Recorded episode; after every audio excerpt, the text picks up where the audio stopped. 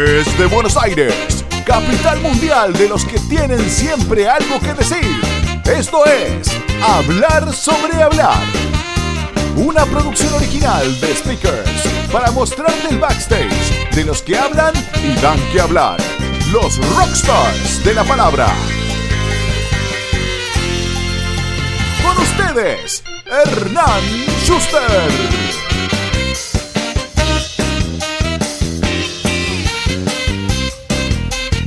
Eres licenciado en marketing por el TEC de Monterrey y se especializa en comportamiento del consumidor.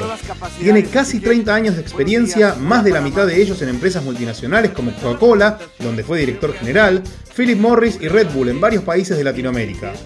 Es un disruptor en el mundo del marketing. En el año 2012 fundó Exma, la plataforma de marketing, negocios y emprendimiento más grande de Iberoamérica, con presencia física en 10 países y eventos de más de 7.000 personas, con speakers de la talla de Seth Godin, Sir Richard Branson y hasta Barack Obama. Como conferencista dio más de 600 charlas en 25 países de 4 continentes. Además, es autor de 3 libros y ya tiene un cuarto muy próximo a lanzarse, Taylor Makers. Y por si esto fuera poco, es profesor invitado de la Florida International University en Estados Unidos, del CESA en Colombia y del TEC de Monterrey en México. Bienvenido a Hablar sobre Hablar, Fernando Ansúrez.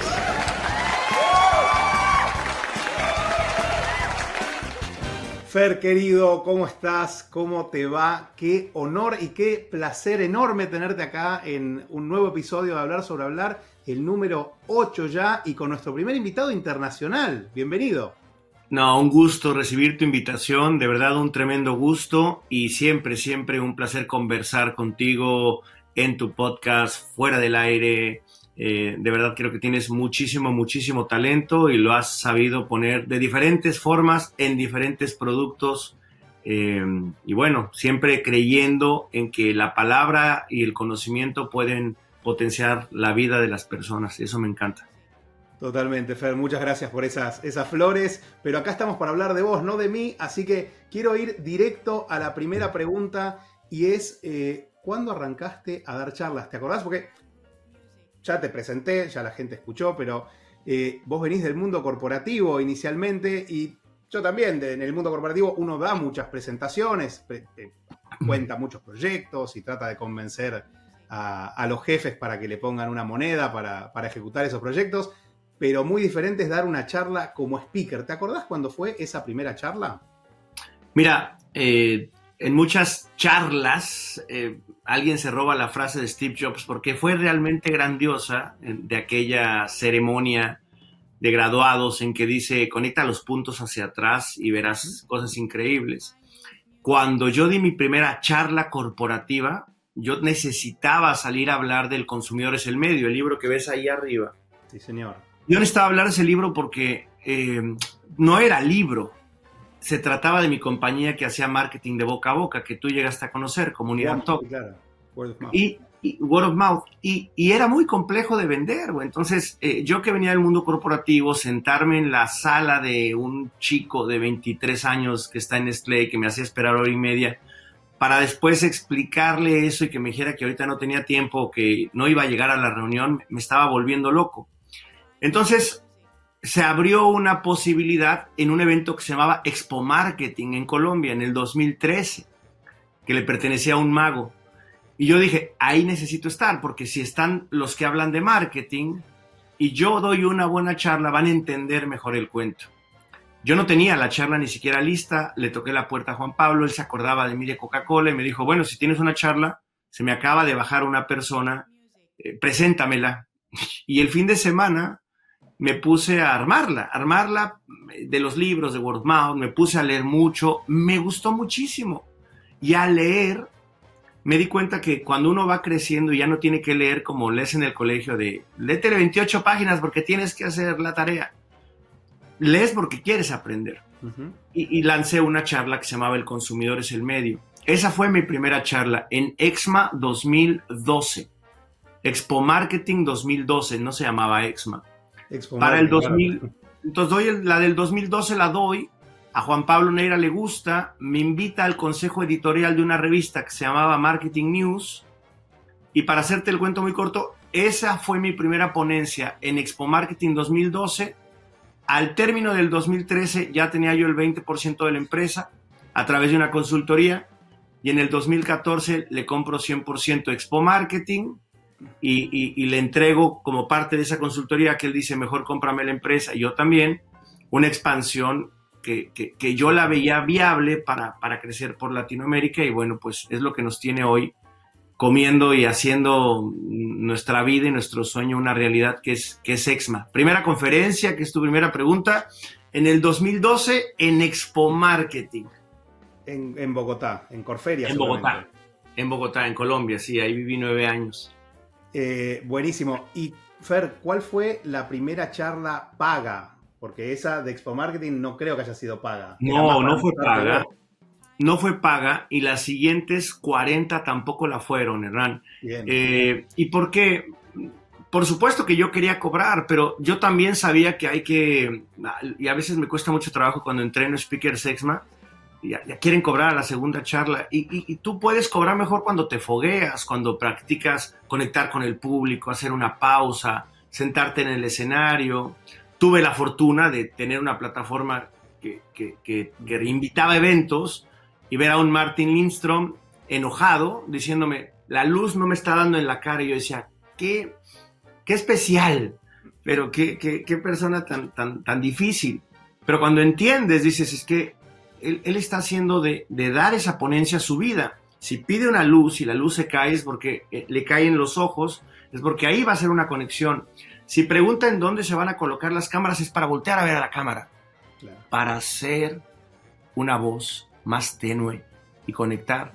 Y ahí fui entendiendo que había que dar muchas charlas gratuitas para que la primera paga fuera bien pagada.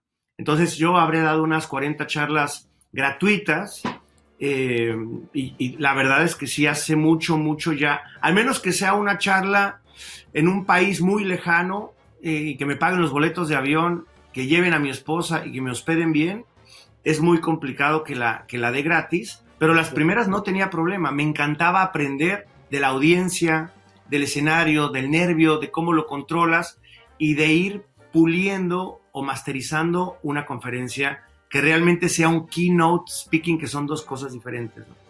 Claro, totalmente. Me encanta, me encanta toda la carne que, vas dejando ahí. Eh, Fer, ¿y, cómo, cómo, te preparaste, digamos? Porque venís del mundo corporativo, como ya mencionamos, eh, ¿cómo, y, hoy preparás speakers desde, desde Speaker Sexma para que puedan hacer este camino, pero vos, ¿cómo, cómo diste esos primeros pasos? Eh, ¿Te entrenaste con alguien? ¿Qué libros leíste? ¿Cómo, cómo fue ese proceso de, dar charlas profesionalmente, digamos? Mira, eh, antes de salirme de Coca-Cola, un año antes, yo ya sabía que me iba a salir. Eh, fue difícil porque estaba expatriado, estaba en Colombia, pero los, los, caminos que se veían no me encantaban y había tenido una, una experiencia un poco complicada con un jefe. Entonces un año antes yo dije, no me importa lo que me ofrezcan, le pedí permiso a mi esposa para salirme dos años. Dije, confía en mí, si se acaba el ahorro de dos años, me regreso. Y un año antes empecé a pedirle Coca-Cola que, a, Coca-Cola que me entrenara en diferentes cosas, porque como director general, pues uno tiene que saber de digital, que en ese momento iba llegando, de redes sociales, que en ese momento las estábamos adoptando. Estoy hablando de 2011.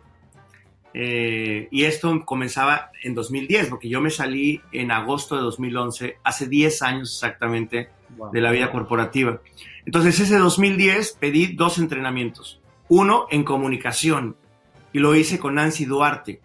Luego costó un dineral. Eh, Pero lo pagaban ellos. ¿Eh? Pero lo, pagaban Coca-Cola, güey. Yo, yo les dije, me voy a volver mejor speaker. Y de hecho, Derivado de eso nos ganamos una copa de sostenibilidad en Coca-Cola Colombia, ganándole a varios países por la gestión de ejecución del señor que se había tomado el entrenamiento con Nancy Duarte. Pero ya aprendí que el, método gringo es un método diferente al latino y tú que representas speakers y tú tienes speakers, eh, la compañía, eh, lo que nos compran mucho en Latinoamérica es la emoción que se transmite de un argentino, de un mexicano, de un colombiano, esa, desgarramiento que das cuando te entregas a la afición, o en el caso de los argentinos, la broma, la picardía, la velocidad, eh, es, eso vende mucho más. a mí me entrenaron más en el método de cuál es tu línea, cuál es el keynote, cuál es el foco de la presentación, cuál es la historia que cuentas, cuál es el desenlace, cuáles son los tres puntos que vas a dejar y todo es de formato, formato, formato, formato. Formato, proceso, formato, proceso y, luego puesta en escena, grabación. Entonces, digamos que ese fue mi entrenamiento, pero el verdadero entrenamiento, Hernán, la fortuna espectacular de tener EXMA, de haber hecho 46 eventos ya, de haber visto a mil speakers, a mil speakers, entre los que formamos y los que como tú han, he tenido la fortuna de ver en algún EXMA, eh, pues, pues le pongo ojo. Yo, yo no soy el organizador de eventos que ya se subió alguien a la tarima y yo me voy a ver qué hago. Yo me siento a verlo. Para mí es como la magia de yo escojo quién quiero tener y la audiencia me paga por, por, por, por, dejarme verlos y, conversar con ellos en persona. Es espectacular porque es, es, mucho de lo que me pasa a mí. Yo digo, yo estoy todo el tiempo escuchando eh, charlas, pláticas, conferencias de gente hiper grosa, muy profesional y lo paga otro. Mucha gente moriría por estar escuchando lo que escuchamos nosotros. La verdad que, que yo siempre digo, estamos en uno de los mejores trabajos del mundo. La verdad que es, en ese sentido es muy gratificante. De acuerdo, y, y, aunque escuches la misma conferencia dos veces, como tú no eres el mismo y estás en diferentes puntos de tu vida, aprendes cosas diferentes. Y, eso es muy, muy bonito. Entonces, digamos, mi escuela han sido muchos speakers y una formación de, conferencista previa al primer momento en que me subí a dar una charla. Espectacular. Fer, ¿hubo algo que te haya costado en ese camino de pararte frente a una audiencia? ¿Algo que, que quizás te, eh, te fue más difícil en el proceso de dar charlas? Mira, hay varias, hay varias cosas. Una, tú no estás viendo mis manos ahorita, las deberías de estar viendo por la cámara, no se acomoda, pero traigo esto. Este es un tic, esto es un tic y es un tic de nervios, ¿no? Eh, entonces, los primeros, las primeras eh, intervenciones en el escenario no es lo mismo cuando te entrenan y te dicen suelta las manos y estás aquí, a cuando te ponen mil personas enfrente y tú te tienes que agarrar del clicker o del apuntador de slides o del pasa slides y, empiezas a jugar con la mano y entiendes que esto distrae a la audiencia y que si bien te ayuda a ti como un punto de soporte del nervio, eh, tampoco es tan cómodo para la audiencia. Y toda conferencia, tengo la fortuna de, yo espero la próxima semana, en dos semanas, estaremos llegando a 600. Eh, y tengo la fortuna de que cada conferencia sigo aprendiendo algo, sigo aprendiendo algo, eh, porque creo que no hay una conferencia perfecta. Lo que sí, Hernán, he aprendido es lo siguiente, los errores van a pasar, porque tú no puedes controlar que se quede prendida una luz, que no se te apague la pantalla, que no pase un tema técnico, que no pase un tema humano en el escenario, que no le caigas bien a la audiencia o que la audiencia no haya hecho un buen fit con tu mensaje. Eh, porque no, tú no controlas, al menos que tú organices el evento para ti mismo, tú no controlas quién se sienta ahí. Pero lo que sí puedes ir controlando es cómo te entregas tú a la audiencia. De tal suerte que un gran speaker en algún momento deja de querer recibir un aplauso y se concentra en querer enviar un mensaje. Y esa transformación en el pensamiento es la que me hizo conectar con más audiencias. ¿Cómo lo sé? Porque tengo una mayor eh, frecuencia. Antes yo quería que me contrataran, por, supuesto. De, de ahí cómo, güey. Yo no me he subido mi salario en Exma desde que entré. Desde que creé Exma, desde que creé Liquid Thinking, tengo el mismo salario. Pero, pero, pero afortunadamente puedo comer carne dos veces por semana y eso es porque doy ponencias y vendo libros, güey. Por eso. Entonces me concentro mucho en cambiar eh, contrátenme porque yo soy Fernando Ansúreza. ¿Cómo te envío un mensaje que le sirva en este momento a tu audiencia, a la gente que se quiera formar como conferencistas, a entender eh, que, todo cuenta, que toda perfección que puedas meterle a tu ponencia suma sobre la conferencia anterior? Totalmente, estamos, estamos dando, eh, lo, he hablado con, varios de los, de los invitados que pasaron por hablar sobre, eh, por hablar, sobre hablar, estamos dando un show, estamos dando un espectáculo, es mucho más que una conferencia. es dar el mensaje, no es solo el qué, es el cómo, es, es todo el contexto que uno genera. Eh, y lo que siempre decimos, la gente probablemente se olvide de lo que le dijiste, pero jamás se va a olvidar de cómo los vas a hacer sentir. Eh, y, ahí es donde tenemos que poner el, acento siempre. Completamente, completamente de acuerdo contigo. Hay que poner el acento ahí y hay que entender que la audiencia, hay que entender quién es tu audiencia. Y la mayoría de las audiencias latinoamericanas quieren un poquito de emoción, entonces hay que darles emoción con contenido, ¿no? Porque hay conferencias que solo dan emoción y dices, Sí, pero ¿y qué me llevé? Total. Fer, eh, ¿te acordás de alguna charla eh, que haya sido un completo y verdadero fracaso? Sí, sí, claro. el chico que me vendió la, la plataforma, Juan Pablo Neira, cuando salió de venderme la plataforma, él se dedicó a hacer eventos con una compañía que se llamaba Live, que después vendió también. Pero Life lo contrató una compañía de petróleo, de petróleo, estaciones de servicio, gasolineras, bombas, no sé cómo le llamen en, en Argentina. Estaciones de servicio, sí, sí. Estaciones de servicio. Y era muy bonito porque era una gira de servicio al cliente para hablar con ellos. Eran seis lugares. Y uno de ellos una ciudad intermedia que se llama Bucaramanga, en, Colombia, donde hace un calor infernal.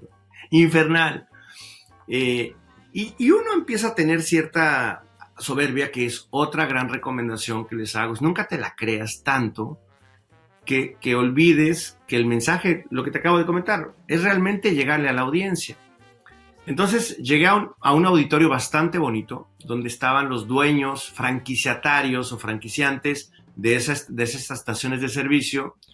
No había, no había aire acondicionado. Un calor infame con una humedad increíble y gente de otra edad.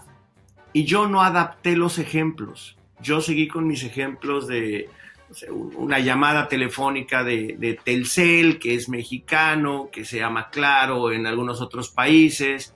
No me percaté de quién era la audiencia, que eran gente mayor, gente que era muy local, muy de esa región, eh, gente mayor, muy mayor.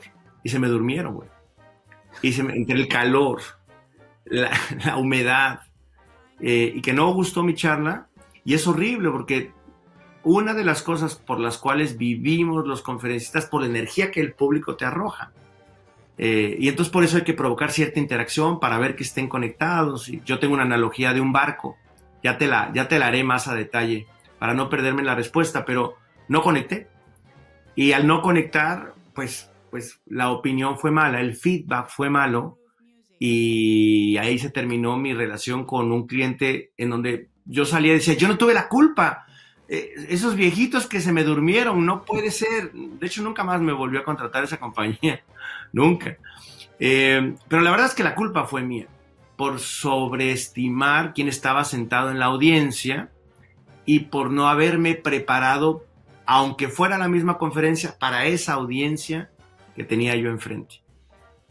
Buenísimo. Bien, bien, me, gusta la, anécdota y sobre todo los aprendizajes del fracaso, porque si te hubieras quedado en la culpa es de ellos, es de esos viejitos, seguramente no hubieras aprendido nada y no hubieras podido ajustar para más adelante. Eh, y creo que esta, esta respuesta, creo que la sé, pero por ahí me sorprendes. Eh, ¿Cuál fue el lugar más eh, memorable o más curioso donde hayas tenido que, dar una charla? Mira, el, lugar más memorable, te voy a sorprender, es en Marruecos, eh, ante los presidentes de Danone, en inglés. Y, y ese lugar más memorable, Hernán, por lo siguiente. Corría el año de 2012. Yo me acababa de salir de Coca-Cola, tenía un año ya venía dando yo algunas ponencias, em, pero llegas a un descubrimiento que seguramente te habrá pasado a ti. Cuando te sales de la vida corporativa, yo tenía la fortuna de ser expatriado. Me pagaban la risa, güey. Agua, luz, gas, teléfono, vacaciones, la renta de la casa, todo. Cuando me salgo, compro casa y, y el mes de marzo es un mes fatídico porque pagas el predial, pagas los impuestos, empiezas a pagar luz, agua, teléfono y escuelas, dices, maldita sea, ¿qué Y en ese entonces, ese año, tuvimos una pérdida en Comunidad TOC. Perdimos la cuenta más grande. Nos quitaron la cuenta. Y tuve que echar mano de los ahorros. Y cuando echas manos de tus ahorros, empiezas a sentir que no solamente tu patrimonio sufre, pero tienes tres, tienes, en ese momento tenía, ya tenía tres hijas, tenía, tienes tres hijas. Y de repente aparece Danone y Danone me contrata para dar una conferencia en Miami y, me dice mi esposa, ¿y cuánto vas a cobrar? no sé cuánto voy a cobrar porque ya te había dicho que di 40 gratis y de repente llega esta.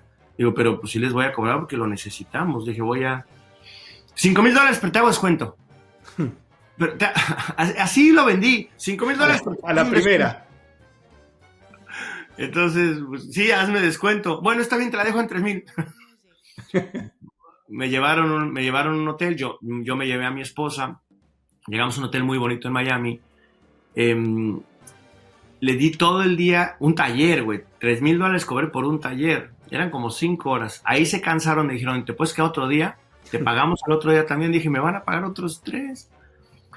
Ese Rafael Pamias, que, estuvo también en Danone Argentina, bueno, manejó Danone toda la región. Después se, movió a Danone Aguas en, e, en, ese lapso de meses y me llevó a Nueva York a dar una conferencia. Y en Nueva York estaban los vicepresidentes globales, esas tres fueron en inglés.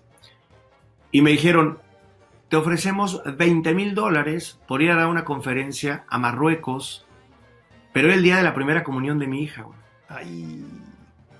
No me había perdido hasta ese momento nada en su vida, ni un jimborí de ir a echarle la cobijita en la cabeza, ni un cumpleaños, nada. Pero pues en ese momento las vacas no eran las vacas gordas. ¿Qué hacías? Entonces mi, conferencia es la más memorable porque le dije a mi hija, pues probablemente me lo perdonarás o no, pero me toca hacer esto y di una gran conferencia porque sabía que lo que representaba. Lo que estaba en juego, claro. Cuando terminé de dar esa conferencia, me contrató Danone para hacer una consultoría y me dijo, escoge el país del mundo en el que quieras hacerlo.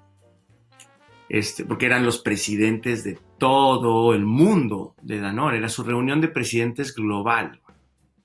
Entonces, eh, es la más memorable porque marcó mi vida. De Liquid Thinking creció la consultora, la consultora compró a Exma y ya la historia ya te la sabes, pero, pero es la más memorable porque se quedó grabado en mi cabeza que cuando te subes a un escenario y haces un buen trabajo y te conectas, no sabes quién está ahí abajo y lo que eso te puede cambiar la vida. Es, espectacular, es, eh, hay muchísimas historias de, ese estilo, de, cosas que se van encadenando por, por una buena charla. De acuerdo. Eh, me encantó, me encantó la, anécdota y no la conocía, pensé que ibas a decir otra. Eh, Fer, ¿tenés referentes en el mundo de las, de las conferencias, de las charlas? ¿A quién seguís, a quién admirás?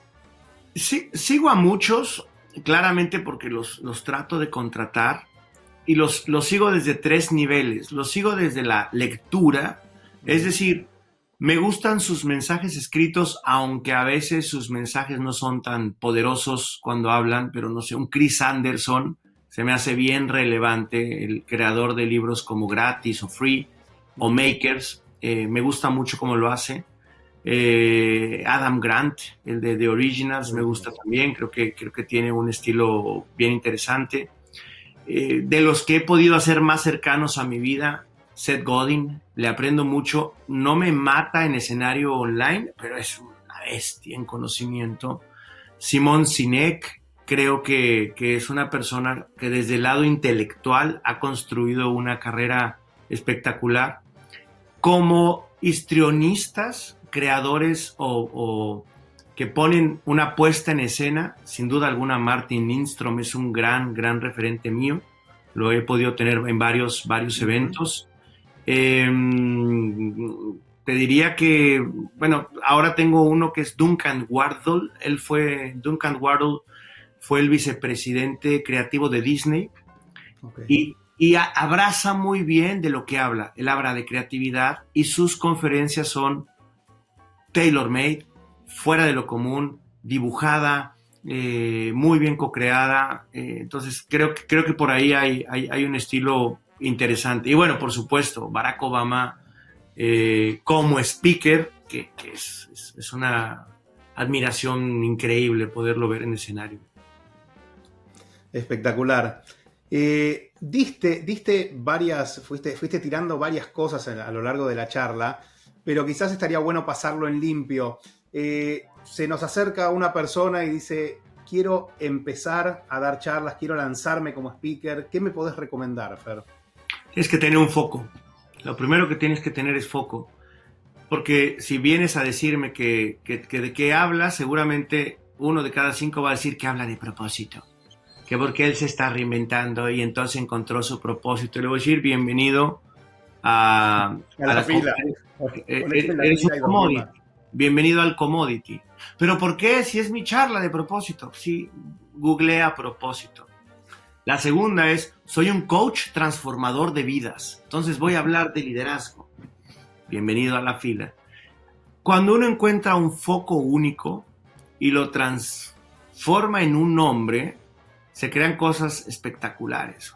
Y, y, ese trabajo que te tienes que dar como persona para convertirte en speaker es ¿Cuál es tu aporte a la humanidad desde tu ángulo que nadie puede contar?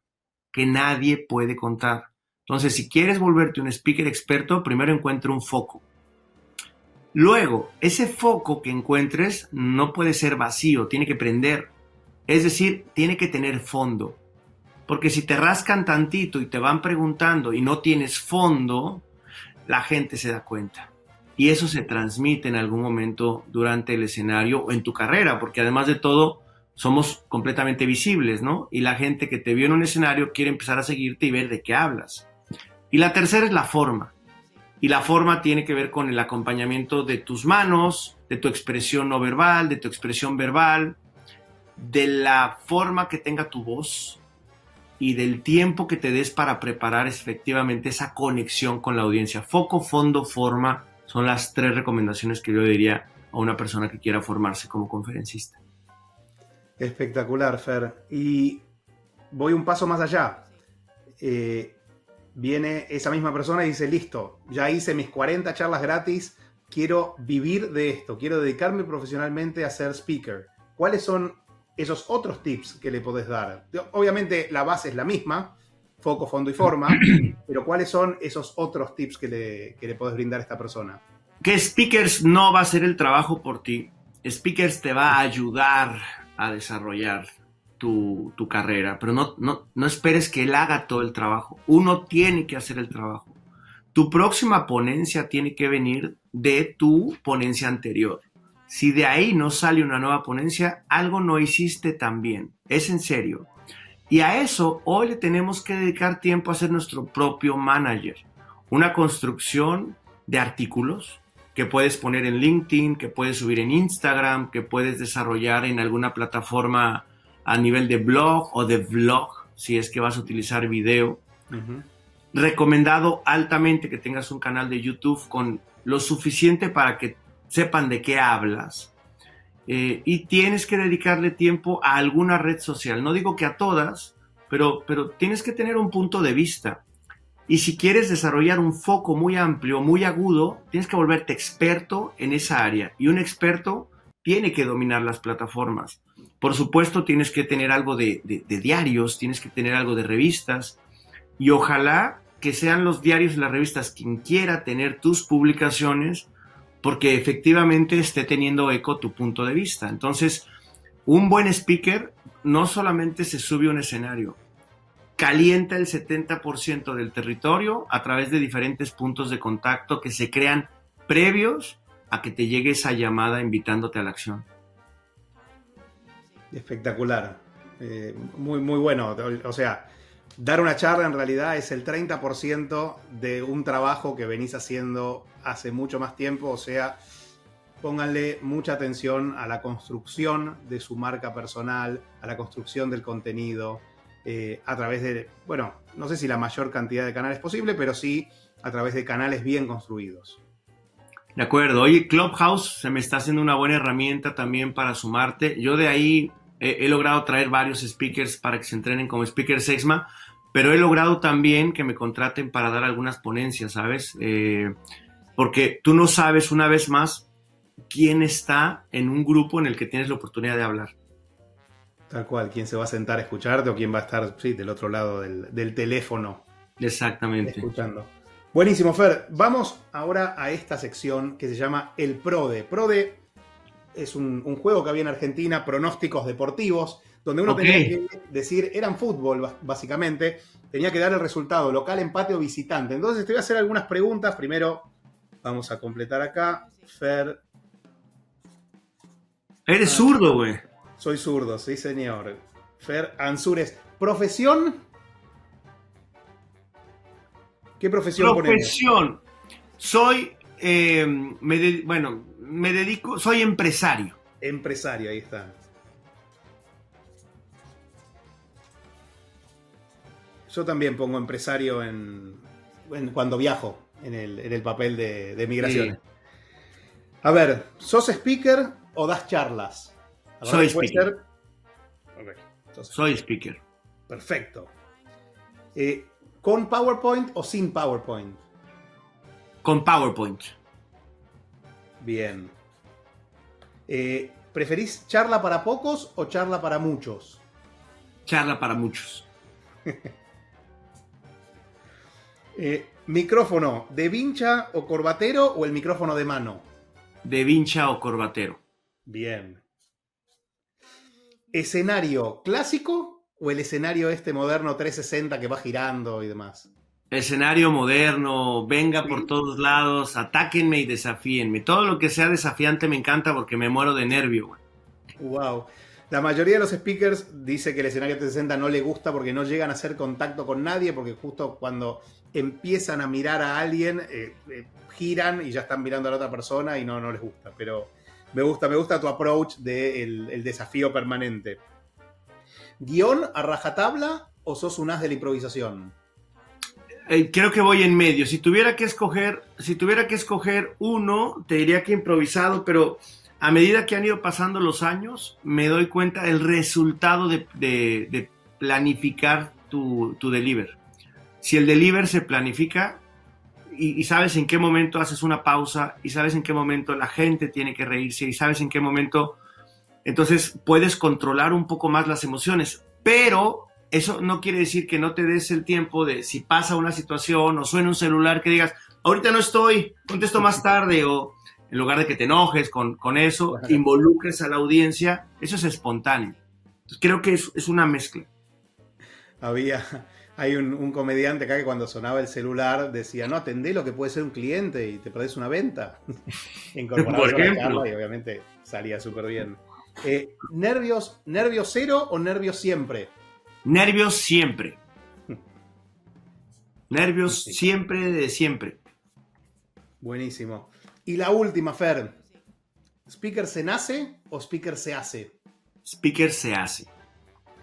Claro que sí, y a eso nos dedicamos desde speakers, desde Exma Speakers y demás, a ayudar a la gente a eh, poder eh, pasar sus mensajes, vivir de sus charlas, y, llegar a, audiencias mucho más grandes, mucho más importantes. Muy bien, ahí está, así quedó el pro de, este episodio de Hablar sobre Hablar.